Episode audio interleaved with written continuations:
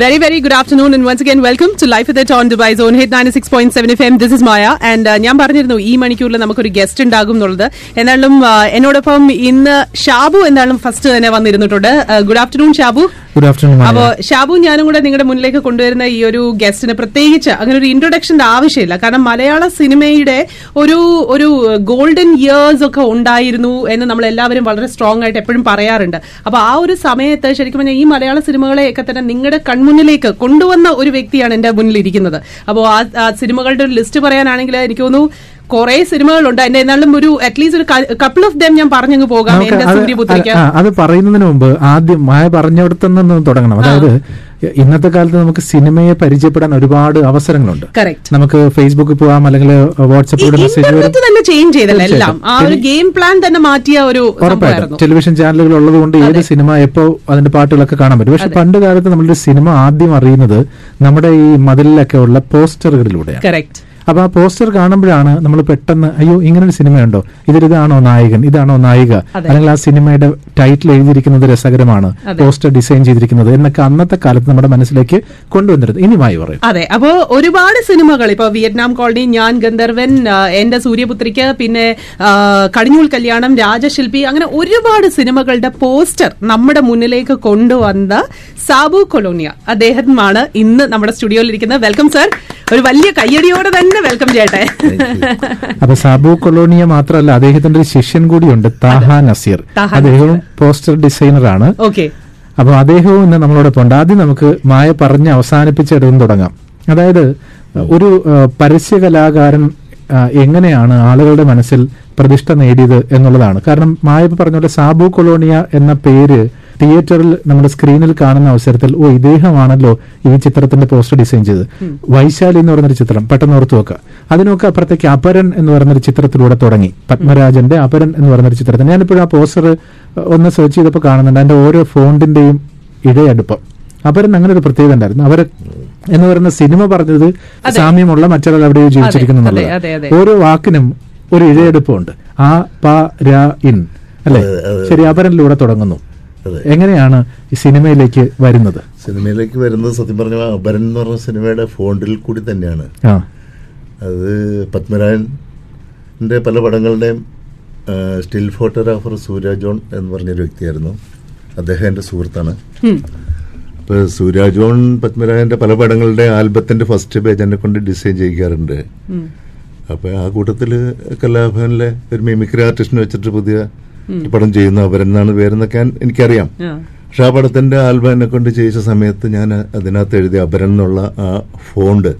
എന്ന് പറഞ്ഞാൽ ഇംഗ്ലീഷിൽ ഓക്സ്ഫോർഡ് എന്ന് പറഞ്ഞ ഒരു ഫോണ്ട് മലയാളീകരിച്ചതാണ് ഓരോ അക്ഷരങ്ങൾ. അപ്പൊ ആ എന്നുള്ളത് തന്നെ എവിടുന്നോ കണ്ടിന്യൂ ചെയ്ത് വന്നിട്ട് വീണ്ടും അടുത്ത പായലേക്ക് കയറി ഇൻ കഴിഞ്ഞിട്ടും പിന്നെ അത് കട്ട് ചെയ്ത് കളഞ്ഞ പോലെ. അങ്ങനത്തെ ഒരു ഫോണ്ട് അത്. അപ്പൊ വളരെ വ്യത്യസ്തമായ ഒരു ടൈറ്റിലായിരുന്നു അത്. അപ്പൊ അത് കണ്ടപ്പോ പത്മനാഭ സാറിന് ഭയങ്കരമായിട്ട് ഇഷ്ടമായി അപ്പൊ സൂര്യാജോണിന്റെ അടുത്ത് ചോദിച്ചു ഇത് ആരാണ് എഴുതിയത്? അപ്പോൾ ജോൺ പറഞ്ഞു എറണാകുളത്ത് എന്റെ ഒരു സുഹൃത്താണ് സാബു എന്നാണ് പേര്.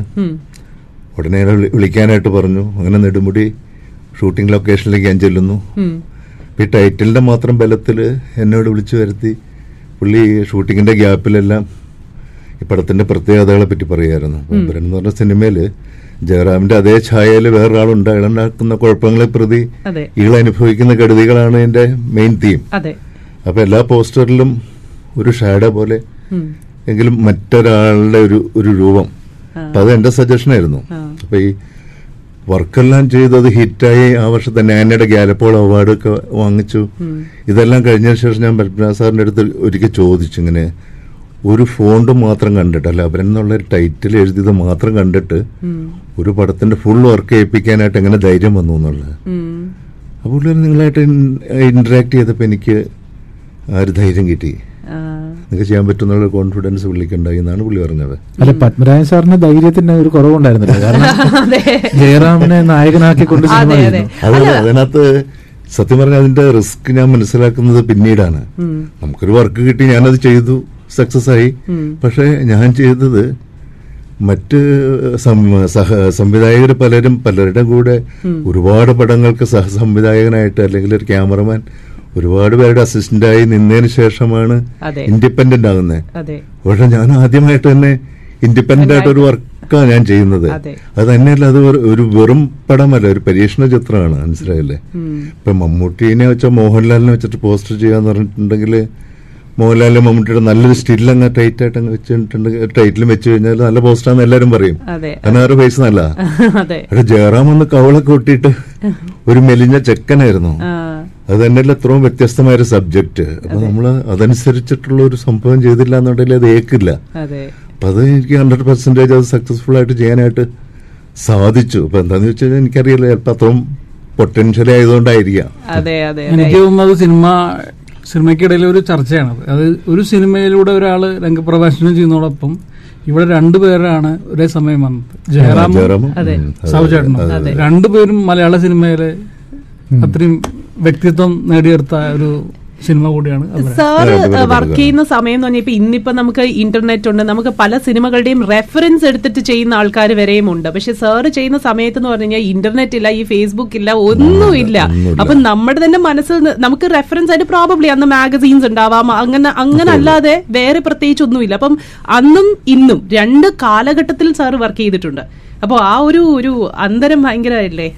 അതെ. അന്നത്തെ കാലഘട്ടത്തിൽ ഒരു സിനിമ വരുന്നു എന്നറിയുന്നത് നമ്മുടെ പോസ്റ്ററിൽ കൂടി മാത്രമാണ് അതെ. അപ്പൊ പോസ്റ്ററൊക്കെ വരാൻ വേണ്ടിയിട്ട് കാത്തിരിക്കുന്ന ഒരു സംഭവം ഉണ്ടാന്ന്. ഫസ്റ്റ് പോസ്റ്റർ വരുന്നു കൊള്ളാം. അപ്പൊ ആ- പോസ്റ്ററിൽ കൂടി ആൾക്കാരുടെ മനസ്സിൽ തോന്നണം. കാണണം കൊള്ളാലോ. കാണണം എന്നുള്ളൊരു തോന്നലുണ്ടാക്കി ഉണ്ടാക്കുക.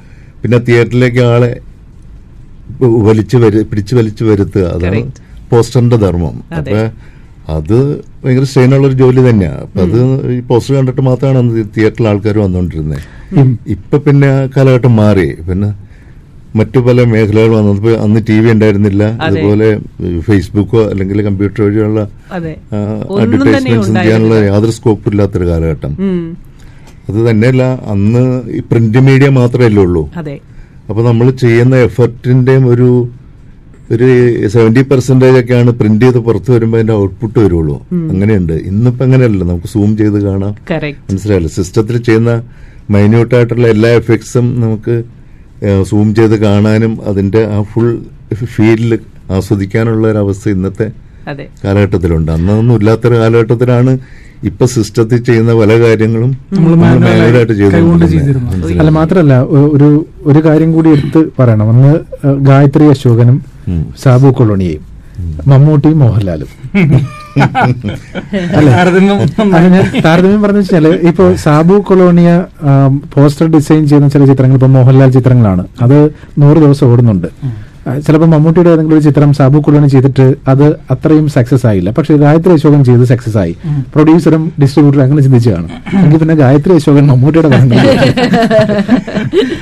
അങ്ങനെ ഉണ്ടോന്ന് വെച്ച് കഴിഞ്ഞാൽ ഈ രണ്ട് ഈ മോഹൻലാലിന്റെ ചിത്രങ്ങൾ ചെയ്ത് ഹിറ്റ് ആളാണ്. ആ സമയത്ത് ഒരു പ്രശ്നം ഉണ്ടായിട്ടില്ല. ആ നിങ്ങൾ തമ്മിലൊരു കോമ്പറ്റീഷൻ ഏത് തരത്തിൽ ഈ സിനിമകളെ ഞാൻ പറഞ്ഞ വെച്ചാൽ മമ്മൂട്ടിയുടെയും മോഹൻലാലിന്റെ അങ്ങനെ നമ്മൾ പറയല്ലോ ഒരു ഓണർഷിപ്പ് എടുക്കാൻ വേണ്ടി. അങ്ങനെ എന്തെങ്കിലും സംഭവിച്ചിട്ടുണ്ടോ? അങ്ങനെ സംഭവിച്ചിട്ടില്ല. പക്ഷെ വേറെ സംഭവം ഉണ്ട്. എന്താണെന്ന് വെച്ച് കഴിഞ്ഞാൽ ഒരു ഒരു ഒരു ആർട്ടിസ്റ്റിന്റെ അല്ലെങ്കിൽ ഒരു സൂപ്പർ സ്റ്റാറിന്റെ വളർച്ചയുടെ വലിയൊരു പാർട്ടാണ് പോസ്റ്റർ. അതെ. അന്ന്. അപ്പൊ ഇവരൊക്കെ വളരെ കോൺഷ്യസ് അതിനകത്ത്. ഫസ്റ്റ് പോസ്റ്റർ ഇങ്ങനെ വരുന്നുള്ള ആകാംക്ഷ അവർക്കാ കൂടുതൽ. എന്റെ ഫിഗർ എന്റെ ഫിഗർ ഒരു ഒരു ആർട്ടിസ്റ്റിന്റെ തല ഒറ്റയ്ക്ക് ഒരു സിക്സ് ഷീറ്റ് പോസ്റ്ററിൽ ഏറ്റവും വലിയ പോസ്റ്ററിൽ ഒറ്റയ്ക്ക് ഒരു തല വന്നാൽ പുള്ളി സ്റ്റാർ സൂപ്പർ സ്റ്റാർ ആയി എന്നുള്ള ഒരു ഇത് കാലഘട്ടമായിരുന്നു അത്. അപ്പൊ അങ്ങനെ ഒരുപാട് പേരുടെ ഫസ്റ്റ് പോസ്റ്റ് ഇപ്പൊ ദിലീപിന്റെ ഇൻഡിപെൻഡന്റ് ആയിട്ട് ഒറ്റ തല മാത്രം വെച്ച് പോസ്റ്റ് ചെയ്തതാണ് സുരേഷ് ഗോപി ഏകലവ്യൻ അല്ലേ? ഏകലവ്യ ഏകലവ്യൻ. അതെ. സുരേഷ് ഗോപിയുടെ പിന്നെ ഈ പറഞ്ഞ പോലെ ബോബൻ കുഞ്ചാക്കോ ബിജു മേനോൻ അങ്ങനെ ഒരുപാട് പേരുടെ ആദ്യത്തെ ഇന്ദ്രൻസ് ഒരുപാട് പേരുടെ തല ഇൻഡിപെൻഡന്റ് ആയിട്ട് ഒറ്റയ്ക്ക് ഇന്നസെന്റിന്റെ. ഓ. ഇന്നസെന്റ് ഒക്കെ ഒറ്റയ്ക്ക് ഇന്നസെന്റ് മാത്രമുള്ള ഒരു സിക്സ് ഷീറ്റ് പോസ്റ്റ് ചെയ്തേനാ. ശ്രീമാൻ ചാത്തുണ്യ അല്ലല്ല അത് വേറെ പടം വേറെ പടം. ഡോക്ടർ പശുപതിയെ കണ്ടായിരുന്നു അല്ല അന്നൊന്നും ഒറ്റയ്ക്ക് തല വന്നിട്ടില്ല. അപ്പൊ നമ്മൾ ആ, ഇവർക്ക് ഇത്ര ആകാംക്ഷ ഉള്ളപ്പോ നമുക്ക് ഭയങ്കര ബുദ്ധിമുട്ടാണ് സൗജര ഒരു കാര്യം കൂടി. ഇപ്പോഴും നമ്മുടെയൊക്കെ മനസ്സിൽ നിൽക്കുന്ന ഒരു ചിത്രം വൈശാലി എന്ന് പറയുന്നൊരു ചിത്രം. അതിന്റെ പോസ്റ്റർ എന്ന് പറഞ്ഞു കഴിഞ്ഞാൽ അതിമനോഹരമായ പോസ്റ്ററായിരുന്നു ഒരുപക്ഷെ എളുപ്പമായിരുന്നിട്ടുണ്ട് എന്ന് നമുക്കൊക്കെ തോന്നാം. കാരണം അത്രയും മനോഹരമായി ഈ ഈ ചിത്രത്തിലൊരു സെൻസുള്ള ഉള്ള ഭരതൻ എന്ന് പറയുന്ന ഒരു സംവിധായകൻ. അദ്ദേഹം എടുക്കുന്ന ഒരു ഫോട്ടോഗ്രാഫി പോലും എല്ലാം ഉണ്ട്. പിന്നെ നമ്മൾ ബാക്കി പേര് മാത്രം ചേർത്ത് വെച്ചാൽ മതിയാവും. ബാക്ക്ഗ്രൗണ്ട് ഒന്നും ആഡ് ചെയ്യേണ്ട കാര്യമില്ല. ഇപ്പൊ അപരനൊക്കെ നമ്മൾ പറയുമ്പോൾ അവരിൽ പോസ്റ്റർ നോക്കുമ്പോഴത്തേക്ക് ജയറാം ഇങ്ങനെ ഇരിക്കുന്ന ഒരു സീനുണ്ട് ഒരു ഷാഡോ നമ്മുടെ കയ്യിൽ നിന്ന് കോൺട്രിബ്യൂട്ട് ചെയ്യണം. പക്ഷേ വൈശാലിൽ അങ്ങനെ ഒന്നും വേണ്ടി വന്നോ? അതോ വേണ്ടി വന്നില്ല. എന്ന് വെച്ച് കഴിഞ്ഞാൽ വൈശാലിയുടെ സ്റ്റിൽസ് തന്നെ സുനിൽ ഗുരുവായൂർ എടുത്തതാണ് വൈശാലിയുടെ സ്റ്റിൽസ് തന്നെ ഒരു ഓയിൽ പെയിന്റിങ് പോലത്തെ ആയിരുന്നു അപ്പോൾ അതിനകത്ത് നമുക്ക് ഒരുപാട് സ്ട്രെയിൻ ചെയ്ത് ലേഔട്ട് ചെയ്യേണ്ട കാര്യങ്ങൾ ഉണ്ടായില്ല സത്യത്തിൽ പിന്നെ വൈശാലിയുടെ ടൈപ്പ് ഫോണ്ട് കല്ലിലൊക്കെ കൊത്തിയ പോലത്തെ കൊണവർക്ക് വീലൊക്കെ ഉള്ള ഒരു ടൈപ്പ് സാധനമായിരുന്നു. അപ്പോൾ അത് വെക്കാന്നുള്ളതിനപ്പുറത്തേക്ക് വൈശാലി നമുക്ക് ഒരുപാട് സ്ട്രെയിൻ ചെയ്ത് വർക്ക് ചെയ്യേണ്ടി വന്നിട്ടില്ല. റാംജി റാവ് സ്പീക്കിംഗ് എന്ന് പറയുന്നത് സിദ്ദിഖ് ലാലിന്റെ ഒരു എൻട്രി അതിനൊക്കെ അപ്പുറത്തേക്ക് അതുവരെ ഉണ്ടായിരുന്ന നമ്മുടെ കോമഡി സിനിമകളെ മൊത്തത്തിലൊന്ന് മാറ്റി. അതെ. ആളുകളെ കൂടുതൽ ഈ കോമഡിയിലേക്ക് കുറെ കൂടി ആകർഷിക്കുന്ന തരത്തിലുള്ള സിനിമ. അതിന്റെ ഫോണ്ടും അതിന്റെ ഒരു പോസ്റ്ററും വളരെ മനോഹരമായിരുന്നു. ഇപ്പോഴും റാംജി റാവ് സ്പീക്കിംഗ് നമുക്കറിയാം റാംജി റാവ് എന്ന് പറയുന്ന ഒരു വലിയ വലിപ്പത്തിലും സ്പീക്കിംഗ് അതിനെ രണ്ട് സൈഡിലൂടെ വരകളൊക്കെ ഇട്ട് കൊടുത്തിരിക്കുന്നത് ഇങ്ങനെ പറയുമ്പോൾ എനിക്ക് സത്യസന്ധമായിട്ട് വേറെ ചിലത് പറയേണ്ടി അപ്പൊ പിന്നെ പറയണം. അതുകൊണ്ടാണല്ലോ നമ്മൾ ഞാൻ പത്തിരുപത് ടൈറ്റിലായിട്ട് ചെന്നതിൽ അന്ന് സിദ്ദിഖിനും ലാലിനും ഇൻഡിപെൻഡന്റ് ആയിട്ട് ഡിസിഷൻ എടുക്കാൻ പറ്റുന്ന കാലഘട്ടമായിട്ടില്ല. ഫസൽ സാറാണ് എല്ലാം ചെയ്യുന്നത്. ഇപ്പൊ റാവ് സ്പീക്കിങ്ങിന്റെ പല പാട്ട് സീനെല്ലാം ബസിന്റെ മുകളിൽ ബോട്ടിലൊക്കെ ആയിട്ട് ഡാൻസ് ചെയ്യുന്ന സൈകുമാറും സായികുമാറും ഒക്കെ ഡാൻസ് ചെയ്യുന്ന ആ പാട്ട് സീനെല്ലാം ഫസ്റ്റ് സാർ തന്നെയാണ് ഡയറക്റ്റ് ചെയ്തത്.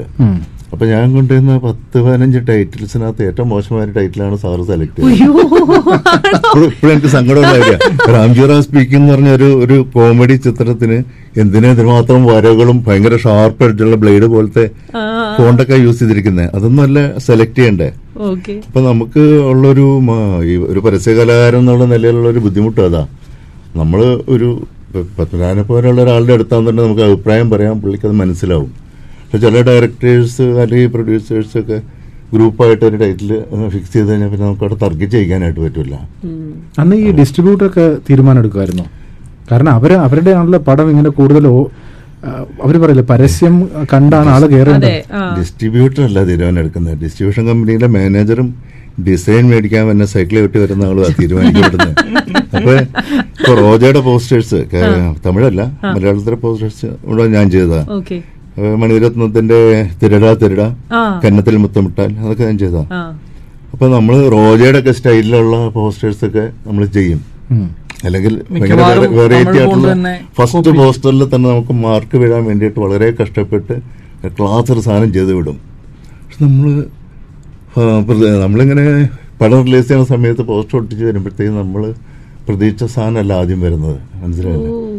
അപ്പോൾ അപ്പോൾ ചോദിക്കുക എന്താണ് ഞാൻ ആദ്യം തന്നിട്ട് സാധനം പ്രിന്റ് ചെയ്യാത്തതെന്ന് ചോദിക്കുമ്പോഴത്തേക്ക് അതിനകത്ത് ഒരുപാട് ബ്ലാങ്ക് സ്പേസ് കിടപ്പുണ്ട്.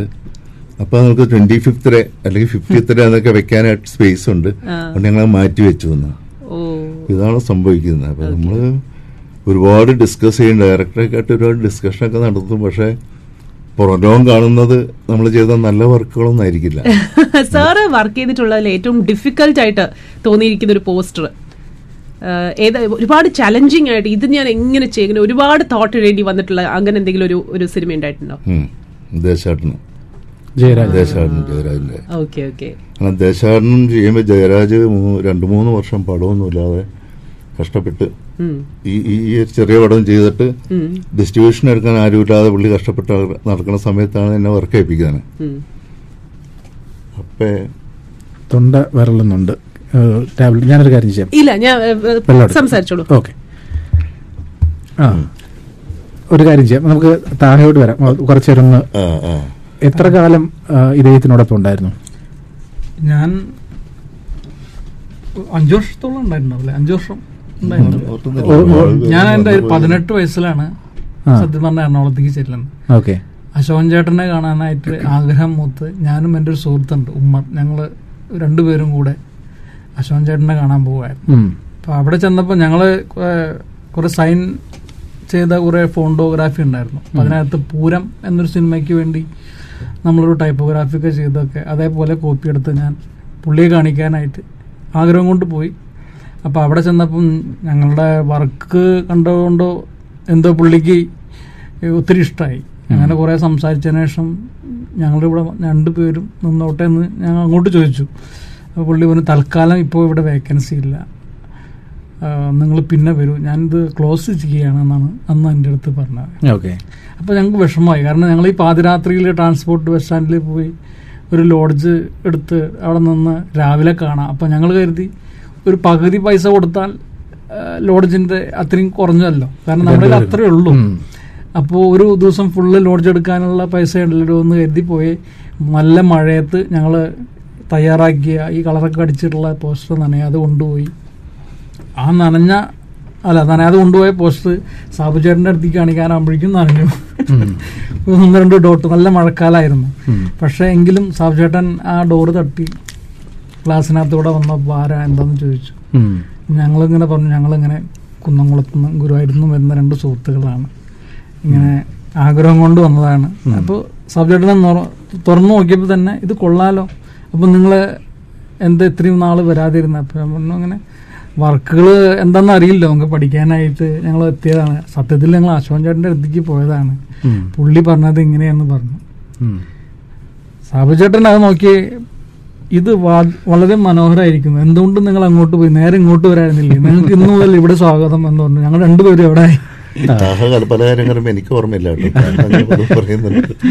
എന്റെ വീട്ടിൽ കുറെ കാലം താമസിച്ചു എന്നൊക്കെ പറയുന്നു. ഒന്നും എനിക്ക് ഓർമ്മയില്ല. അതിലേക്ക് ഇതിലേക്ക് വരാം ദേശാടനത്തിലേക്ക്. ദേശാടനം ഒരു ക്ലാസ് മൂവി എന്നാണ് എല്ലാ- എല്ലാവരുടെയും മനസ്സിൽ കിടക്കുന്നത്. എന്റെ മനസ്സിൽ അപ്പൊ ഞാൻ ധരിച്ചത് കുറെ വളരെ ആർട്ടിസ്റ്റിക് ആയിട്ടുള്ള കുറച്ച് ക്ലാസ് പോസ്റ്റേഴ്സ് ചെയ്യാൻ കിട്ടിയ ചാൻസ് അങ്ങനെ വിചാരിച്ച ഞാൻ വളരെ തിന്നായിട്ടുള്ള ഒരു ടൈറ്റിലൊക്കെ എഴുതി വെച്ചു. അപ്പോൾ ജയരാജ് പറഞ്ഞു സഭ അത് നമുക്ക് ഒരു ക്ലാസ് പടമാണെന്നുള്ളൊരു ഇമേജ് ഉണ്ട് അത് പൊളിക്കണം. അല്ലെങ്കിൽ ഒരാഴ്ചയെങ്കിലും തിയേറ്ററിലെ പടം ഒന്ന് കൂടി കാണണം. ഓക്കെ. അല്ലെങ്കിൽ സെക്കൻഡ് ഷോ കളിക്കൂല അല്പേ. അപ്പോൾ അതുകൊണ്ട് തിൻ ടൈപ്പ് വേണ്ട നമുക്ക് വൈശാലിയൊക്കെ പോലെ പടം എന്തെങ്കിലും ആകട്ടെ. ആൾക്കാർ തിയേറ്ററിൽ വന്ന് പടം കണ്ടു കഴിയുമ്പോൾ ഇഷ്ടപ്പെടുമെന്ന് എനിക്കുള്ള ഉറപ്പുണ്ട്. വൈശാലിയൊക്കെ പോലെ കൊണോർക്ക് വീലൊക്കെ വെച്ചിട്ട് കൊത്തിയ പോലത്തെ ടൈപ്പ് ചെയ്യാൻ പറഞ്ഞ് അങ്ങനത്തെ ഒരു ഫോണ്ട് ഉണ്ടാക്കിയെടുത്തു. അതിഷ്ടമായി പിന്നത്തെ പ്രശ്നം ആരെ വെച്ചിട്ട് പോസ്റ്റ് ചെയ്യുന്നുള്ളതാണ്.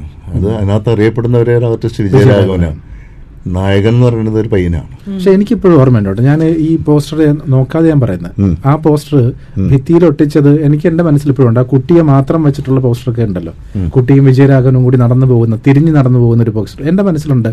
അങ്ങനെ ദേശാടനം എന്ന് പറയുന്ന ഒരു ചിത്രത്തിന്റെ ഇമേജ് മനസ്സിൽ പതിഞ്ഞിട്ടുണ്ട്. അത് അത് ചെറിയ പോസ്റ്റേഴ്സ് ആയിരിക്കും പക്ഷെ ഈ സിനിമയ്ക്ക് ആളെ കയറ്റിയത് അങ്ങനെയല്ല. ആ സിനിമയിൽ അഭിനയിച്ച ആരും വെച്ച് പോസ്റ്റ് ചെയ്തില്ല. ദശാർത്ഥന്റെ പോസ്റ്ററിൽ ഏറ്റവും ആദ്യം പോസ്റ്റ് ചെയ്തപ്പോ മമ്മൂട്ടി. മമ്മൂട്ടിയുടെ ടൈറ്റ് ഫേസ്. ഈ ചിത്രത്തിൽ ഞാനില്ല. എന്ന് മമ്മൂട്ടി പറയാണ്. മമ്മൂട്ടിയുടെ ടൈറ്റ് ഫേസ് വെച്ചിട്ട് ബോൾഡായിട്ട്. ഈ ചിത്രത്തിൽ ഞാനില്ല. പക്ഷെ ചിത്രം കണ്ടപ്പോൾ അഭിനയിക്കാൻ സാധിച്ചില്ലല്ലോ എന്ന് തോന്നി. അതേ ക്യാപ്ഷൻ വെച്ചിട്ട് മോഹൻലാൽ സുരേഷ് ഗോപി ജയറാം ശോഭന. ഇത്രയും പോസ്റ്റേഴ്സ് കേരളം മുഴുവൻ പതിഞ്ഞു കഴിഞ്ഞപ്പോഴത്തേക്കും ആൾക്കാർക്ക് തോന്നി മമ്മൂട്ടി മോഹൻലാൽ അവരുടെ പടം വെച്ചിട്ട് അതെ ഒരു അതെ. പോസ്റ്ററിനകത്ത് അവർ തന്നെ പറയുന്നു അപ്പൊ അങ്ങനെയാണ് തിയേറ്ററിലേക്ക് ആൾക്കാർ ഇടിച്ചു വന്നേ. പക്ഷെ പക്ഷെ അത് അത് എനിക്ക് ഇത് ആദ്യമായിട്ട് തന്നെ കേട്ടോ ഞാനിത് കേൾക്കുന്നത്. ഞാൻ ആക്ച്വലി അപ്പോ അങ്ങനെയാണെങ്കിൽ സത്യം പറഞ്ഞാൽ മമ്മൂട്ടി മോഹൻലാൽ ഒക്കെ എത്ര വലിയ ആർട്ടിസ്റ്റുകളാണ് ഇന്നത്തെ ആൾക്കാർ സാബുചേട്ടന് തോന്നുന്നുണ്ടോ? അങ്ങനെ എപ്പോഴെങ്കിലും ചെയ്യാൻ പോലും ഒന്ന് സമ്മതിക്കുന്ന? അത് ജയരാജ് ആയതുകൊണ്ട് സംഭവിച്ച. ജോണി വാക്കറൊക്കെ മമ്മൂട്ടിനെ വെച്ചിട്ട് ആ. ജയരാജ് ചെയ്തിട്ടുണ്ട്. മോഹൻലാൽ വെച്ചിട്ട് അത് അന്ന് ചെയ്തിട്ടില്ല തോന്നുന്നു. പക്ഷെ ജയരാജിനെ പോലെ ഒരു ആർട്ടിസ്റ്റ് ആയതുകൊണ്ട്. ഇവരെല്ലാം സമ്മതിച്ചതാണ് പിന്നെ അങ്ങനത്തെ ഒരു മൂവി മനസ്സിലായി പിന്നെ അതിനകത്ത് പിന്നെ കോമ്പറ്റീറ്റേഴ്സ് ആരുമില്ല. പക്ഷെ അതിനകത്ത് ഏറ്റവും ഫീൽ ചെയ്തത് ജയരാ പുള്ളിയുടെ എന്നെ എപ്പോഴും വിളിച്ച് പറയുമായിരുന്നു സാബു എന്റെ പാട്ട് കേട്ടോണ്ട് വേണം വർക്ക് ചെയ്യാൻ. വല്ലാത്ത ഫീലാണ് സംഭവം സത്യമാണ്. പക്ഷെ. ഒരു പോസ്റ്റിൽ പോലും പുള്ളിനെ വെക്കാതെ ആണ് ഇപ്പൊ ചെറിയ ചെറിയ പോസ്റ്റിൽ എല്ലാം പുള്ളിനെ ഉപയോഗിച്ച് കാണും. പിന്നെ അതിനകത്ത് കൈതപ്രത്തിന്റെ അമ്മയച്ചൻ ഉണ്ടായിരുന്നു അതിനകത്ത് കാർന്നോരായിട്ട്. അതെ. മുത്തച്ഛൻ. അതെ. ഈ ചിത്രത്തിൽ ഞാനുണ്ട് എന്ന് പറഞ്ഞ മുത്തച്ഛന്റെ പടം പടം ഹിറ്റായതിനു ശേഷമായിട്ട് അതിനുള്ള ധൈര്യം വന്നത്. അതെ അതെ അതെ അതെ.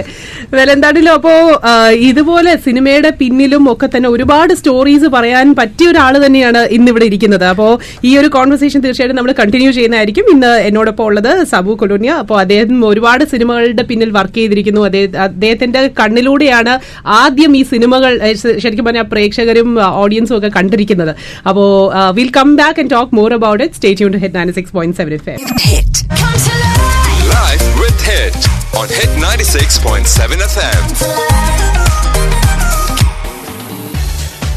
Once again, very, very good afternoon and welcome to Life with It on Dubai Zone Hit 96.7 FM. This is Maya. അപ്പോൾ നമ്മുടെ സ്പെഷ്യൽ ഗസ്റ്റ് ഉണ്ട് നമ്മളോടൊപ്പം. സാബു കൊളോണി അദ്ദേഹത്തിനോട് സംസാരിച്ചുകൊണ്ടിരിക്കുകയാണ്. അതേപോലെ തന്നെ അദ്ദേഹത്തിന്റെ ആ, ഒരു റൈറ്റ് ഹാൻഡ് എന്ന് വിശേഷിപ്പിക്കാൻ പറ്റുന്ന ശ്രീ താഹയും കൂടി നമ്മുടെ കൂടെയുണ്ട്. അപ്പോൾ നമ്മളിങ്ങനെ ഓരോ പോസ്റ്ററിന്റെ പിന്നിലുള്ള കഥകളും ഒക്കെ സംസാരിച്ചുകൊണ്ടിരിക്കുകയായിരുന്നു. അന്നത്തെ കാലവും ഇന്നത്തെ കാലവുമായിട്ട് ഭയങ്കര വ്യത്യാസമുണ്ട്. ഉറപ്പായിട്ട് നമുക്ക് എല്ലാവർക്കും അറിയാം. അപ്പോൾ സാർ പക്ഷേ ഇന്നത്തെ യെസ് പറഞ്ഞോളൂ. ഇന്നത്തെ ഒരു ഒരു ഡിഫറൻസ് നോക്കുവാണെങ്കിൽ ഇന്ന് ഒരുപാട് സിനിമകൾ ഒരു വർഷം റിലീസ് ചെയ്യുന്നുണ്ട്. അന്നത്തെ വെച്ച് കമ്പയർ ചെയ്യുമ്പോഴത്തേക്കും. അപ്പം ഈ പോസ്റ്റേഴ്സ് ശരിക്കും പറഞ്ഞാൽ ക്ലട്ടേർഡ് ആയി പോകുന്നുണ്ട് എന്നുള്ളത് എപ്പോഴെങ്കിലും സാറിന് തോന്നിയിട്ടുണ്ട്. കാരണം ഒരു ഒരു ചുമരിൽ തന്നെ നമ്മളൊരു അഞ്ച് സിനിമകളുടെ പോസ്റ്ററാണ് ഒരു ഒറ്റയടിക്ക് കാണുന്നത്. അപ്പം അപ്പം ഫോക്കസ് ചിലപ്പോൾ നഷ്ടപ്പെടുന്നുണ്ടെന്ന് തോന്നിയിട്ടുണ്ടോ? അങ്ങനെ തോന്നിയിട്ടില്ല. അപ്പൊ ഇപ്പൊ സംഭവിക്കുന്ന കുഴപ്പമെന്ന് വെച്ച് കഴിഞ്ഞാൽ ഒരു ആർട്ടിസ്റ്റിനെ മാത്രം വെച്ചിട്ട്. പണ്ട് മമ്മൂട്ടിനെ അല്ലെങ്കിൽ മോഹൻലാലിനെ മാത്രം വെച്ചിട്ട് ഒരു പടം ചെയ്യുമ്പോ സൈഡ് ഡിഷുകളായിട്ട് വരുന്ന ഡിഷുകളെല്ലാം നമുക്ക് മാറ്റി വെക്കാം. പക്ഷെ ഇപ്പൊ അങ്ങനെയല്ലല്ലോ. ഒരു മെയിൻ ഡിഷ് ഇല്ലല്ലോ. എല്ലാ ഡിഷും കൂടി ഒരുമിച്ച് വന്നാലാണ് അത് പടം എല്ലാം പുതിയ ആർട്ടിസ്റ്റ്മാരൊക്കെ അഭിനയിക്കുന്ന പടത്തിനകത്ത് ഒരു പയ്യനെ മാത്രം. ബോൾഡാക്കി വെച്ചിട്ട് ബാക്കിയെല്ലാം ചെറുതാക്കി വെച്ചിട്ട് പടം ചെയ്യാനായിട്ട് പറ്റില്ലല്ലോ. അപ്പൊ ഒരു സ്റ്റാറായി വന്നതിന് ശേഷമൊക്കെ അങ്ങനെ സംഭവിക്കും. അപ്പൊ ഞാനൊക്കെ വർക്ക് ചെയ്യുന്ന കാലഘട്ടത്തിൽ മമ്മൂട്ടി മോഹൻലാൽ സുരേഷ് ഗോപി ജയറാം ഇങ്ങനെയുള്ള പ്രമുഖ ആർട്ടിസ്റ്റുമാരുടെ പടങ്ങളാണ് വരുന്നത് അല്ലെങ്കിൽ ദിലീപിന്റെ ഒക്കെ അപ്പൊ അന്നേരം നമുക്ക് അവരെ മെയിൻ ആയിട്ട് ഫോക്കസ് ചെയ്ത് അപ്പൊ പോസ്റ്ററിനകത്ത് ഒന്നോ രണ്ടോ തല മാത്രം വരുമ്പോ നായകന്റെ നായികയുടെ മാത്രം അവരുടെ ഡാൻസിന്റെ പാട്ടിന്റെ അല്ലെങ്കിൽ റൊമാന്റിക് ആയിട്ടുള്ള ഒരു മൂഡ് മാത്രം കാണിക്കുമ്പോഴത്തേക്ക് ആ പോസ്റ്ററിന് ഭംഗി വന്നു. പക്ഷെ ഇപ്പൊ ഇപ്പൊ അങ്ങനത്തെ പോസ്റ്റേഴ്സ് വരുന്നില്ല എന്നല്ല ഞാൻ പറയുന്നത് അപ്പൊ അന്നത്തെ കാലഘട്ടത്തിൽ നമുക്ക് ഒരുപാട് കുത്തി നിറയ്ക്കാതെ വർക്ക് ചെയ്യാനുള്ള ഒരു അവസരം ഉണ്ടായിരുന്നു. പിന്നെ എന്നെയൊക്കെ സംബന്ധിച്ചെന്ന് പറഞ്ഞാൽ ഞാൻ രണ്ട് സ്റ്റേജ് ഇപ്പൊ ഞാനൊക്കെ തുടങ്ങിയ കാലഘട്ടം മുതൽ ഒരുപാട് വർഷം. ഏതാണ്ട് ഒരു നയന്റി ഫോറിനൊക്കെ ശേഷമാണ്. നയന്റി ഫൈവ് നയന്റി സിക്സ് കാലഘട്ടത്തിലാണ് ഫോട്ടോഷോപ്പ് പഠിച്ചിട്ട് നാൽപ്പത്തിരണ്ടാമത്തെ വയസ്സിലായിട്ടാണ് ഫോട്ടോഷോപ്പ് പഠിച്ചിട്ട് കമ്പ്യൂട്ടറിലേക്ക് മാറുന്നത് ബാക്കി അത്രയും വർഷം നമ്മൾ മാനുവലായിട്ട് വർക്ക് ചെയ്യുമ്പോൾ ഒരുപാട് പ്രശ്നങ്ങളുണ്ട്. ഓരോ പടത്തിന്റെയും ടൈറ്റിൽ പോസ്റ്ററിൽ വെക്കാൻ വേണ്ടിയിട്ടുള്ളത് നമ്മൾ സ്പ്രേ ചെയ്ത് കളർ ചെയ്തിട്ട് അത് ബ്ലേഡ് കൊണ്ട് കട്ട് ചെയ്തെടുത്തിട്ട് അതിന് ഷാഡോ വർക്ക് ചെയ്തതിന് ശേഷം അതിനൊരു ഔട്ട്ലൈൻ തിന്നായിട്ട് നൂൽ പോലെ ഒരു ഔട്ട്ലൈൻ ഉണ്ടാക്കണമെന്നുണ്ടെങ്കിൽ അതൊരു വൈറ്റ് പേപ്പറിൽ ഒട്ടിച്ചിട്ട് കത്രിക കൊണ്ട് ആ- ഒരേ തിക്കനസിൽ കട്ട് ചെയ്തിട്ട് ഷാഡോ പെൻസിലോട് മാർക്ക് ചെയ്ത ഷാഡോ സ്പ്രേ ഗണ്ണിൽ വർക്ക് ചെയ്തിട്ട് വേണം അതോട് പേസ്റ്റ് ചെയ്യാൻ. ഇപ്പൊ ഡ്രോപ്പ് ഷാഡോ എന്ന് പറഞ്ഞ ഒരു എഫക്റ്റും കൊടുത്തിട്ടുണ്ട് ഇതെല്ലാം വന്ന് ബീവല എംബോസിംഗ് അതെ. സംഭവമൊക്കെ കമ്പ്യൂട്ടറിൽ ഫ്രീ പക്ഷെ നമ്മൾ മാനുവലായിട്ട് ചെയ്യുമ്പോഴും ഇപ്പൊ കമ്പ്യൂട്ടറിൽ ചെയ്യുന്ന പല കാര്യങ്ങളും അന്ന് നമ്മൾ ചെയ്തിരുന്നു പക്ഷെ ഭയങ്കര കഷ്ടപ്പാടായിരുന്നു. അതെ അതെ. നമ്മൾ ചെയ്ത ലാസ്റ്റ് മൂമെന്റിൽ ഗണ്ണൊന്ന് ആരെങ്കിലും തട്ട് അതിന്റെ വയറിങ്ങനെ. ബാക്കിലേക്ക് എടുപ്പുണ്ടാവും. കഴിഞ്ഞാൽ അപ്പോഴേ പോയി. പിന്നെ. വേറെ ഒന്നും ചിന്തിക്കാനില്ല ഒന്നേന്ന് തുടങ്ങാന്നുള്ള അല്ലാതെ വേറെ അതായത് ഗുരു എന്ന് പറയുന്നൊരു ചിത്രം. ആ. ചിത്രം ആണ് യഥാർത്ഥത്തിൽ കമ്പ്യൂട്ടറിലേക്ക് വരുന്നത് അല്ലെ? Poster designing. അതെ. ഗുരു എന്ന് പറയുന്ന ചിത്രം ആദ്യമായിട്ട് എന്നെ ഏൽപ്പിച്ചു. പക്ഷെ അന്ന് ഫോട്ടോഷോപ്പ് എനിക്ക് അറിയില്ലായിരുന്നു അപ്പൊ ഞാൻ ഒരാളെ ഹയർ ചെയ്തു അയാൾ ആ പടത്തിന് കിട്ടിയ റെമ്യൂണ്ടേഷന്റെ മുക്കാലും പുള്ളി എന്നെ വാങ്ങിച്ചിട്ടുണ്ടായി അപ്പൊ നമ്മൾ ഐഡിയ പറഞ്ഞു കൊടുക്കുന്നുള്ളല്ലോ വർക്ക് ചെയ്യുന്ന മുഴുവൻ പുള്ളിയല്ലേ? നമുക്ക് യാതൊരു ടിപ്പ് ഫോർമാറ്റ് എന്നൊക്കെ പറഞ്ഞിട്ട് മാത്രമല്ല അന്നത്തെ ടെക്നോളജി ആണല്ലോ. ടെക്നോളജി അറിയുന്ന ഒരാളാണ്. അതെ പക്ഷെ പിന്നീടാണ് അറിയുന്നത് ഈ ടെക്നോളജി ശിവാശിക്കാർക്ക് അറിയില്ല. പ്രിന്റ് ചെയ്യുന്ന അവിടെയല്ലേ? ഓ. പറ്റിയെന്ന് വെച്ച് കഴിഞ്ഞാൽ ഗുരു എന്ന് പറഞ്ഞ പടം തന്നെ അറിയാലോ. ഓസ്കാർ അവാർഡിനൊക്കെ ഇടാനൊക്കെ വിടാനൊക്കെ പ്ലാൻ ചെയ്ത ആ ലെവലിലുള്ള ഒരു പടം. അപ്പൊ അതിന് ഒരുപാട് എഫക്ട്സ് ഒക്കെ കൊടുത്തിട്ട് മോഹൻലാൽ പടമാണല്ലോ. അപ്പം കുറെ നല്ല വർക്കുകൾ ചെയ്തിട്ട് നമ്മൾ ശിവകാശിക്ക് സി ഡി അയച്ചു. ഡി പ്രിന്റ് ചെയ്ത് വന്നപ്പോഴത്തേക്ക് മോഹൻലാലിനൊന്നും കാണുന്നില്ല. മൊത്തം കരിഞ്ഞ് പുകഞ്ഞ് പോലെ. അപ്പൊ പിന്നെ അത് ഒട്ടിക്കണോ വേണ്ടോ എന്നൊക്കെ സംശയമായി. വീണ്ടും മാനുവലായിട്ട് ചെയ്യാൻ സമയമില്ല. പണം റിലീസ് ഡേറ്റ് ഫിക്സ് ചെയ്തു. പിന്നെ അതങ്ങ് ഒട്ടിച്ചു. പക്ഷെ അതിനുശേഷം പിന്നെ ഓരോ പ്രൊഡ്യൂസേഴ്സും വരുമ്പോൾ നമ്മളെ അടുത്ത് ഇങ്ങനെ പറയും ദയവ് ചെയ്ത് കമ്പ്യൂട്ടറിൽ ഡിസൈൻ ചെയ്യരുത്. ഞങ്ങൾക്ക് പഴയ മാനുവൽ ഡിസൈൻ മതി. ഷോ പറയുന്ന ഒരു സമയം ട്രാൻസ്ഫോർമേഷൻ സ്റ്റേജിൽ സംഭവിച്ച കാര്യം. അതിന്റെ സംഭവം എന്താണെന്ന് വെച്ച് കഴിഞ്ഞാൽ ശിവകാശിയിലുള്ളവർ അതുവരെ മാനുവൽ ആയിട്ടുള്ള സംഭവങ്ങൾ ചെയ്തിട്ടുള്ളൂ. അതെ. ഇവരിവിടുന്ന് ഒരു സി ഡിയിലോട്ട് വന്നൊരു സാധനം അവർ പ്രിന്റ് ചെയ്യുന്ന ഒരു അവസ്ഥയിലേക്ക് ആയിട്ടില്ല. ആയിട്ടില്ല. അവർ ആ ലെവലിലേക്ക് അന്ന് എത്തിയിട്ടില്ല. ആയി വരുന്നുള്ളൂ. അപ്പൊ ആ ട്രാൻസ്ഫോർമേഷന്റെ സ്റ്റേജിൽ ഇങ്ങനെ കുറെ പ്രശ്നങ്ങൾ അനുഭവിച്ചിട്ടുണ്ട് നമ്മൾ. പിന്നെ പിന്നെ ആയപ്പോഴത്തേക്കും കറക്റ്റ് ആയിട്ട് വന്നു. നമ്മൾ ഈ പറയുന്നത് ഏകദേശം ഇരുപത്തിയഞ്ച് വർഷക്കാലം മലയാള സിനിമയുടെ പരസ്യകലയിൽ ഒരു. മുടിചൂടാമനായി ആ, സാബു കൊളോണിയാണ് ഇരുപത്തി അഞ്ച് കൊല്ലം ചെറിയ കാലയളവല്ല. ഇരുപത്തഞ്ച് കൊല്ലം എന്ന് പറയുമ്പോഴത്തേക്ക് നമ്മൾ ഒരേ സമയത്ത് ആറ് പ്രൊഡ്യൂസേഴ്സിന്റെ ഒക്കെ വർക്ക് ചെയ്യുമ്പോൾ ഉണ്ടാകുന്ന ടെൻഷൻ. വെച്ചാൽ പല രീതിയിലാണ്. ഈ ആറ് പടം ഒന്നിനൊന്ന് വ്യത്യസ്തമായാലും എനിക്ക് നിലനിൽപ്പുള്ളൂ. അതെ. അതൊന്ന്. ഈ ആറ് പടം ഏൽപ്പിക്കുമ്പോൾ ആറ് സംവിധായകരുടെയും താല്പര്യം നമ്മൾ സംരക്ഷിക്കപ്പെടണം. ആറ് ആറ് പ്രൊഡ്യൂസേഴ്സിന്റെ ആറ് ആറ് ഡിസ്ട്രിബ്യൂട്ടേഴ്സിന്റെ ആറ് ആർട്ടിസ്റ്റുമാരുടെ. അപ്പൊ സ്ഥാപനം കേൾപ്പിച്ചു കഴിഞ്ഞാൽ എല്ലാം മാറ്റി വെച്ചിട്ട് എന്റെ വർക്ക് ചെയ്യുന്ന വിചാരിച്ചിട്ടാണ് എല്ലാവരും നമ്മളെ വർക്ക് ഏൽപ്പിക്കുന്നത്. സത്യസന്ധമായിട്ട് പറയൂ. ഏതെങ്കിലും നടനോ നടിയോ പറഞ്ഞിട്ടുണ്ട് ഈ പോസ്റ്ററിൽ കുറച്ചുകൂടി വലിപ്പം ആകാമായിരുന്നു. അങ്ങനെ പറഞ്ഞിട്ടില്ല. പക്ഷെ എന്റെ എന്നോട് എന്ത് വിര- വൈരാഗ്യം ഉണ്ടായിട്ടാണ് സാബു എന്റെ തല വെക്കാൻ എന്ന് ചോദിച്ചിട്ട് പ്രൊഡ്യൂസറെ അടുത്ത് കരഞ്ഞ സംഭവങ്ങളുണ്ട് വലിയ വലിയ ആർട്ടിസ്റ്റുമാര്. ഇതിനകത്ത് വരുന്ന കുഴപ്പം എന്താണെന്നറിയോ നമുക്ക് ഈ വെള്ളിയാഴ്ചയാണല്ലോ പടം റിലീസ് ചെയ്യണേ. അപ്പൊ വെള്ളിയാഴ്ച അഞ്ചരക്ക് എങ്കിലും മാതൃഭൂമിയിലെ മനോരമയിലെ ഈ ഡിസൈൻ എത്തിയില്ല എന്നുണ്ടെങ്കിൽ പത്രത്തിൽ പരസ്യം വരില്ല. അവർ ലേഔട്ട് ചെയ്തിട്ട് രാത്രി പ്രിന്റ് ചെയ്യാനുള്ളത്. അപ്പൊ അഞ്ചു മണിയാകുമ്പോഴത്തേക്കാണ് പറഞ്ഞത് നമുക്ക് ക്യാപ്ഷൻ ഒന്ന് മാറ്റണം. കാരണം ഇപ്പൊ പ്രളയം ഉണ്ടായി. അപ്പൊ നമുക്ക് അതിനെ ബേസ് ചെയ്തൊരു ഒരു സമയം ഈ ഭീകര പ്രളയ പ്രളയത്തിന്റെ ഇടയ്ക്കും വമ്പിച്ച ജനപ്രവാഹം എന്ന് നമുക്ക് ആക്കിയാൽ അടിപൊളിയായിരിക്കുന്ന ആരെങ്കിലും പറയുമ്പോഴത്തേക്കും നമ്മളെല്ലാം ശരിയാക്കി വെച്ചേക്കുന്ന ഡിസൈനകത്ത് ക്യാപ്ഷൻ മാറ്റണം എന്ന് പറയും. അപ്പൊ ഇപ്പഴാന്നുണ്ടെങ്കിൽ നമുക്ക് ടൈപ്പ് ചെയ്താൽ മതി. ഇത് വീണ്ടും ഒരു ഒരു ആർട്ടിസ്റ്റ് അതിന് വേണ്ടി ഈ ക്യാപ്ഷൻ എഴുതാൻ വേണ്ടി മാത്രം ഒരു ആർട്ടിസ്റ്റ് ഇത് മുഴുവൻ എഴുതി ഉണ്ടാക്കിയിട്ട് നമ്മളുടെ ആ ഡിസൈനിൽ അത് ഒതുങ്ങുന്ന രീതിയിൽ ഫോട്ടോ ഫോട്ടോസ്റ്റാറ്റ് എടുത്ത് റെഡ്യൂസ് ചെയ്തിട്ട് കട്ട് ചെയ്ത് പേസ്റ്റ് ചെയ്ത് ഇന്ന് കാണുന്നതെല്ലാം കൈകൊണ്ട് എഴുതുന്നതാണ്. എഴുതുന്ന അപ്പൊ അത് കമ്പ്യൂട്ടറല്ല. കമ്പ്യൂട്ടർ അല്ല ടൈമിന് ഈ സാധനം പത്രത്തിന്റെ ഓഫീസിൽ എത്തിയിട്ടില്ല എന്നുണ്ടെങ്കിൽ റിലീസ് ഡേറ്റിൽ പരസ്യം വരില്ല. അപ്പൊ അന്നേരം നമുക്കുണ്ടാകുന്ന ടെൻഷൻ എന്ന് പറഞ്ഞാൽ ഭീകര ടെൻഷനാ അപ്പൊ ഈ ആർട്ടിസ്റ്റുമാരെ തലവെക്കാത്ത കാര്യമല്ലേ ചോദിച്ചത്? അതൊരു വലിയ പ്രശ്നമാണ്. എന്ന് വെച്ച് കഴിഞ്ഞാൽ അത്രയും ഇത്രയും തിരക്കിന്റെ ഇടയിൽ മാതൃഭൂമിന്നും മനോരമയെന്ന് രണ്ടോ മൂന്നോ ഫോൺ കോൾ വന്നാണ് പരസ്യം വരില്ല കേട്ടോ. ഇനിയിപ്പോ നിങ്ങൾ കൊടുത്തു വിടണ്ട എന്ന് പറഞ്ഞിരിക്കുമ്പോഴാണ് നമ്മൾ ഈ ചെറിയ ആർട്ടിസ്റ്റ്മാരുടെ തലകളെല്ലാം സ്റ്റാമ്പ് പോലെ കട്ട് ചെയ്ത് വെച്ചിട്ടുണ്ടാവും. അത് നമ്മൾ കറക്റ്റ് ലെവലിൽ സെസ്കെയർ വെച്ചിട്ട് പേസ്റ്റ് ചെയ്യണം. അപ്പം അന്നേരം നമ്മൾ പേസ്റ്റ് ചെയ്ത് വരുമ്പോഴത്തേക്കും ചിലപ്പോൾ ഇന്നസെന്റ് ആദ്യം. അല്ല സോറി നാരായണൻകുട്ടി ആദ്യം. അല്ലെങ്കിൽ ഇന്ദ്രൻസ് ആദ്യം അത് കഴിഞ്ഞ് കൊച്ചിൻ ഹനീഫയും ഇന്നസെന്റ് ഒക്കെ ലാസ്റ്റ് ആയി പോകും ഇത് നമ്മൾ പർപ്പസ് ആയിട്ട് ചെയ്യുന്നതല്ല? ഇതെല്ലാം പേസ്റ്റ് ചെയ്യുന്നത് അഞ്ചാറ് ആർട്ടിസ്റ്റ്മാര് ഫാസ്റ്റ് ആയിട്ട് ചെയ്യുന്ന. അപ്പൊ എന്താ പറയുക പ്രോട്ടോകോളും ഏജും അവരുടെ സീനിയോറിറ്റി ഒന്നും. നോക്കാൻ നമുക്ക് സമയം ഉണ്ടാവില്ല പക്ഷെ വെള്ളിയാഴ്ച അവർ ലൊക്കേഷനിൽ രാവിലെ പത്രം എടുത്ത് നോക്കുമ്പോ ഓ ഇന്ദ്രൻസ് ഒക്കെ കഴിഞ്ഞിട്ടാണ് സാബു എന്നെ കണ്ടേക്കണേ. അല്ലെങ്കിൽ ആരെങ്കിലും വിട്ടുപോകും അപ്പൊ ഇവർക്കൊക്കെ നമ്മളോട് ഇവരെന്നിട്ട് പുറത്ത് കാണിക്കില്ല. നമ്മൾ ലൊക്കേഷനിൽ ചെല്ലുമ്പോ ഇവരിങ്ങനെ മുഖം വീർപ്പിച്ച് മാറിയിരിക്കും. ഇയാളാണ് നമ്മൾ ഒതുക്കണ കക്ഷി എന്നവരായിരിക്കുന്നത് അപ്പൊ ഒരു ആർട്ടിസ്റ്റിന്റെ വളർച്ചയിൽ അതിനകത്ത് ഭയങ്കര പങ്കുണ്ട് അന്നത്തെ കാലഘട്ടത്തിൽ ഇപ്പൊ പതിനായിരം പേരൊരു പോസ്റ്റർ കാണുമ്പോൾ അതിനകത്ത് നൂറ് പേര് പോലും ആ സിനിമ കാണുന്നില്ല. അപ്പൊ അന്നത്തെ കാലഘട്ടത്തിൽ ഇങ്ങനെ യാത്ര ചെയ്യുമ്പോൾ എല്ലാം ഫ്ലെക്സ് ഫ്ലെക്സ് പിന്നെ വന്നതെന്ന് വിചാരിച്ചാ മീശമാധവൻ മുതലാണ് ഫ്ലെക്സ് വന്നത് അപ്പൊ അതിനു മുമ്പ് സിക്സ് ഷീറ്റ് പോസ്റ്ററും ബാക്കിയുള്ള പോസ്റ്റേഴ്സിൽ കൂടിയാണ് ആർട്ടിസ്റ്റ്മാർ വളരുന്നത് ആ ആ പോസ്റ്റർ കാണുന്ന എല്ലാവരും സിനിമ കാണണമെന്നില്ല. അപ്പൊ സിനിമ കാണാത്തവരുടെ മനസ്സിൽ ഈ ആർട്ടിസ്റ്റ്മാർ വളരും അതെ അതെ അപ്പൊ അവർക്കൊക്കെ അതിനകത്ത് ഒരുപാട് ആകാംക്ഷയുണ്ട്. മമ്മൂട്ടിയൊക്കെ എന്റെ അടുത്ത് പറഞ്ഞിട്ടുണ്ട്. മമ്മൂട്ടിയുടെ അടുത്ത് എല്ലാ ഡിസൈനും നമ്മൾ മെയിൽ ചെയ്ത് കൊടുത്ത് ശേഷം ശേഷമേ. ഒരിക്കൽ സാവുചേട്ടനെ ഒരു സിനിമയ്ക്ക് ചെയ്തിട്ട് ഒരു തെറ്റൊന്നല്ലോ എന്തായാലും മഴയത്തിന് മുൻപേ ഒരു പോസ്റ്ററിനകത്ത് ഇങ്ങനെ ഫാസ്റ്റ് ആയിട്ട് വർക്ക് ചെയ്യുമ്പോൾ സംഭവിച്ച തെറ്റ് തെറ്റ് പറ്റുന്ന ഒരു കാരണമാണ് പറഞ്ഞു വരുന്നത്.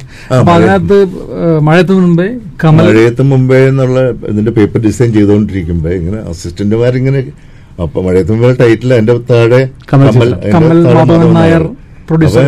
മാധവൻ നായർ എന്നുള്ളതിന്റെ. ഉണ്ടായിരുന്നില്ല. അത് മടങ്ങിപ്പോയതാണ്. പത്രത്തിൽ അങ്ങനെ വന്നു മഴയത്തും മുമ്പേ കമൽ മാധവൻ നായ.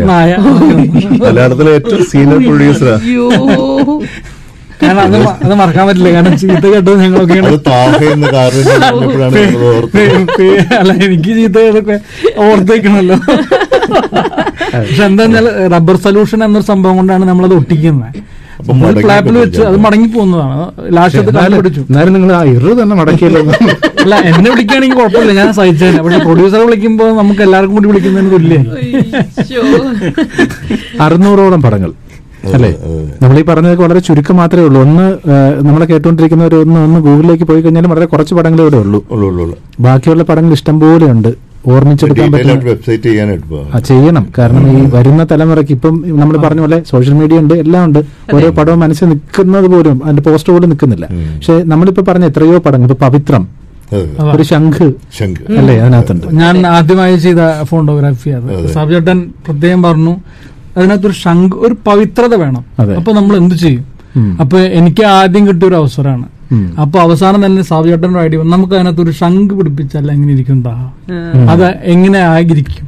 അപ്പൊ ഞാൻ കരുതി ആ തായ്ക്കുള്ളിൽ അങ്ങോട്ട് പിടിപ്പിക്കാനൊരു ഞാൻ ഒന്നുകൂടി പറയട്ടെ? അതെ. മാളൂട്ടി ഓർമ്മയിലുണ്ടോ നോക്ക്? മാളൂട്ടിക്ക് അത്ര ഒരു ഒരു ബോളുണ്ട്. ബോൾ അല്ലേ? കളിക്കുന്ന ബോൾ വെച്ച്. ശരി ശരി അങ്ങനെ അങ്ങനെ അങ്ങനെ എത്ര എത്ര പോസ്റ്ററുകൾ അതെ അതെ. അതെ ഓരോ പേരുകൾ പറയുമ്പോഴത്തേക്ക് നമ്മുടെ ലിസ്ണേഴ്സിന് നമ്മുടെ കേട്ടുകൊണ്ടിരിക്കുന്നവർക്കൊക്കെ പെട്ടെന്ന് മനസ്സിലേക്ക് വരും. ഇന്നലെ രാജീവ് കുമാറിന്റെ തച്ചോളി വർഗീസ് പുള്ളി പറഞ്ഞതിനകത്ത് സെന്ററിൽ ഒരു വാൾ ഇങ്ങനെ ഒരു പരിചയം വാൾ അതെ അതെ അപ്പൊ നമ്മൾ കളറിൽ ഇപ്പൊ ഒരു മാഗസിൻ ഡിസൈനോ അല്ലെങ്കിൽ പോസ്റ്ററോ ചെയ്യുമ്പോ നമ്മൾ ഈ ടൈറ്റിൽ ആദ്യമേ സ്പ്രേ ചെയ്ത് ഒട്ടിച്ചതിന് ശേഷം വാൾ സെപ്പറേറ്റ് വേറൊരു കളർ സ്റ്റീലിന്റെ എഫക്റ്റ് ഒക്കെ സ്പ്രേ ചെയ്തിട്ട് നമ്മളത് കട്ട് ചെയ്ത് ഒട്ടിക്കുക. അപ്പൊ മദ്രാസിന്ന് മദ്രാസിൽ നിന്ന് അതിന്റെ പ്രൊഡ്യൂസർ വിജയകുമാർ സാർ ഇങ്ങനെ വിളിച്ച് ഓഫീസിലേക്ക് ചോദിച്ചു ഇങ്ങനെ, സാബു എന്തെടുക്ക അവിടെ? സാബു അവിടെ വാൾ വെച്ചോണ്ടിരിക്കും സാബുചേട്ടൻ എങ്ങനെയല്ല കേട്ടോ നല്ല കോമഡിയാണ് പുള്ളി ഓഫീസിനകത്ത് കയറി ഈ കണ്ണാടി വെച്ചോണ്ട് മേളിലേക്ക് ഒരു നോട്ടാണ്. അത് അപ്പുറത്തെ ഒരു നല്ല വിശാലമായ പറമ്പാണ് അപ്പൊ അതിനകത്ത് ഒരുപാട് കാണാൻ നല്ല ഗ്രീനിഷ് ആയിട്ടുള്ള ഏരിയ ആണല്ലോ അപ്പൊ അതിനകത്ത് കുറെ കിളികൾ പറക്കുന്നൊക്കെ നമ്മൾ ചിന്തിക്കുന്ന അങ്ങനെയാണ്. പുള്ളി അതുകൊണ്ടാണ് എന്റെ ഡിസൈൻസ് കഴിവുകൊണ്ടല്ല അല്ല ഞാനേ ഞാൻ ഞാൻ പഠിക്കുന്നതാണല്ലോ. ഇവിടെ കിളി പറഞ്ഞിരിക്കുകയാണ്.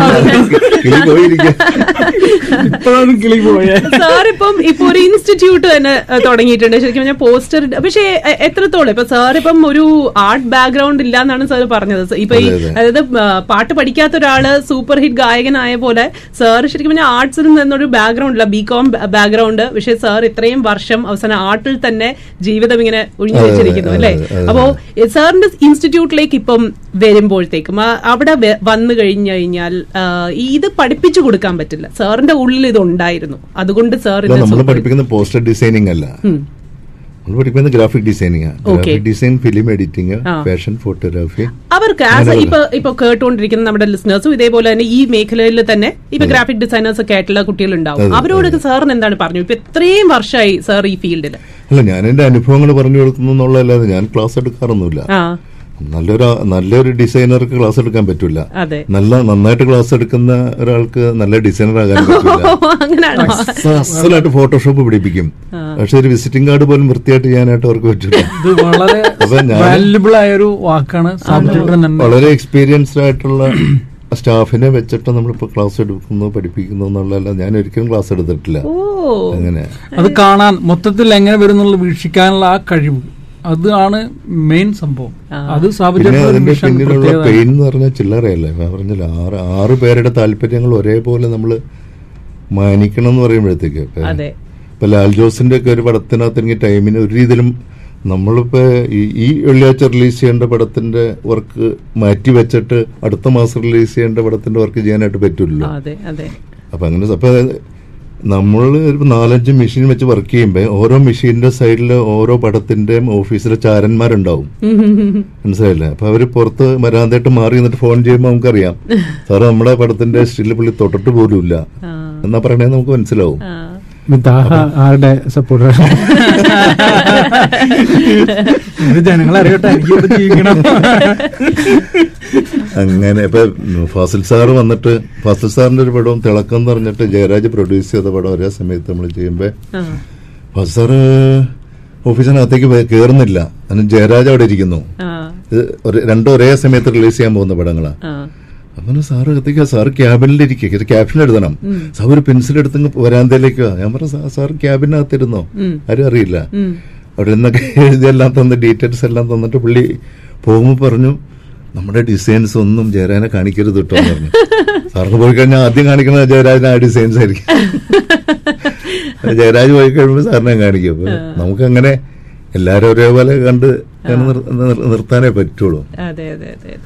പിന്നെ പറഞ്ഞാൽ ആറ് പടമൊക്കെ ഒരേ സമയത്ത് എനിക്ക് വന്ന സമയത്ത് ഒരു ഒരു വിഷുവിന്റെ സമയത്ത് ആറ് പടം ഞാനേ ചെയ്യുന്നത്. ഇപ്പൊ സിനിമയിൽ അന്ന് ആ കാലഘട്ടത്തിൽ അതൊക്കെ ചർച്ചയാണ്. ഇത്തവണത്തെ വിഷുവിന് ഗായത്രി ശിവന് എത്ര പടമുണ്ട്? സബു കുളോണിക്ക് എത്ര പടമുണ്ട്? അങ്ങനെ അങ്ങനെ സംഭവമുണ്ട് അപ്പൊ ആ സമയത്ത് ആറ് പടം എനിക്ക് വരുന്നു എന്ന് പറയുമ്പോഴത്തേക്കും ഭയങ്കര ടെൻഷനാണ് അത് മാനുവലൈസ് ചെയ്യണം. കമ്പ്യൂട്ടറിലാണെങ്കിൽ നമുക്ക് ഒത്തിരി വിഷുവിന് റിലീസ് ചെയ്യണേ ഞാൻ ഡിസംബർ മുതൽ പ്രിപ്പയർഡ് ആവുക അതിന് വേണ്ടിയിട്ട്. അപ്പൊ അപ്പൊ ആ സമയത്താണ് എന്റെ മകൾക്ക് ചിക്കൻ ബോക്സ് വരുന്നത് അപ്പോൾ ചിക്കൻ ബോക്സിന് പ്രത്യേകത എന്താണെന്ന് വെച്ച് കഴിഞ്ഞാൽ അത് പത്ത് ദിവസം കഴിഞ്ഞ് കുളിച്ചതിന് ശേഷമാണ് വേറൊരാൾക്ക് വരുള്ളൂ. അങ്ങനെ കൂട്ടി കൂട്ടി നോക്കിയപ്പോഴത്തേക്കും എനിക്ക് ലാസ്റ്റ് വന്നു കഴിഞ്ഞാൽ ഈ ആറ് പടം പോവും. അപ്പൊ എനിക്ക് ആദ്യം വന്നു പോകാൻ വേണ്ടിയിട്ട് അപ്പൊ അപ്പൊ മകൾക്ക് ഇങ്ങനെ വന്നു.